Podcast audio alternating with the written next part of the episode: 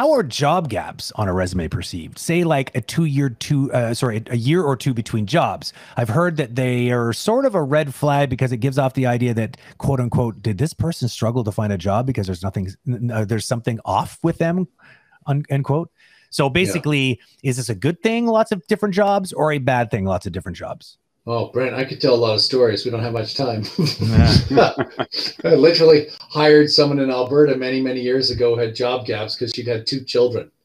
And right. so she took time off to raise her kids. Sure, as she should.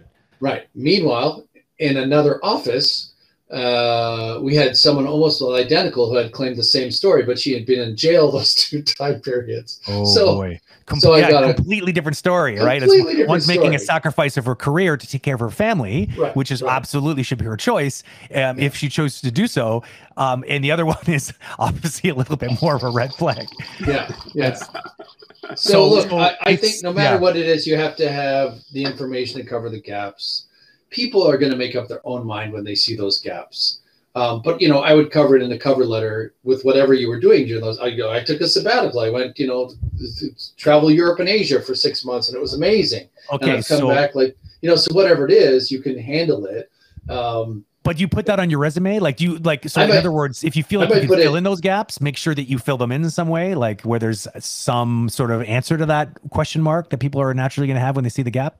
Yeah, you could put a gap sabbatical, travel to Asia for three months, yeah. backpacking, yeah. whatever. I'm like, oh, now yeah. I get what the gap's about, right? Yeah. Or no, you check the uh, police database for criminal right, right, yeah, yeah. But again, oh, a lot of these things are very subjective. Studios will make up their own mind. People, you know, people read into things all the time, right? So um, it, it, it's it's there's no perfect answer for that. But I, I think if it's asked in an interview, let's get you know Dallas into brass tacks. Someone's in an interview and said, "What did you do between then and that?" Mm-hmm well, I was, uh, you know, applying at a bunch of places and just yeah. couldn't get in for a while. So, you know, yeah. don't don't make something up. I would find yeah. that sort of challenging because it's a small industry and people talk. Yeah. Um. So yeah, if you're really struggling to find a job, but then I asked them, "What did you do at the time?" Well, I redid my resume. I polished up some stuff on my reel. I went back to some of the stuff that needed uh, a little it. love, and I got prepped for the big game again. Right. Yeah. So yeah, you could turn that question into a win. Actually, exactly. Right and you know, and I I don't know, mentored some juniors, whatever it is. Like you, but basically, it's it's one of those things where you should be able to talk about it and not go, uh, I uh, don't do that, right? Whatever that gap is, be prepared to answer it, right? It's exactly. literally like you're asking for I, I'll, I'm trying to not draw analogies, but anyway, let's get on the next question. I hope that helps. well, I, this is this is hard. This is hard. I know it's it's. I feel bad that I'm trying to turn this into like this factory of of like answers.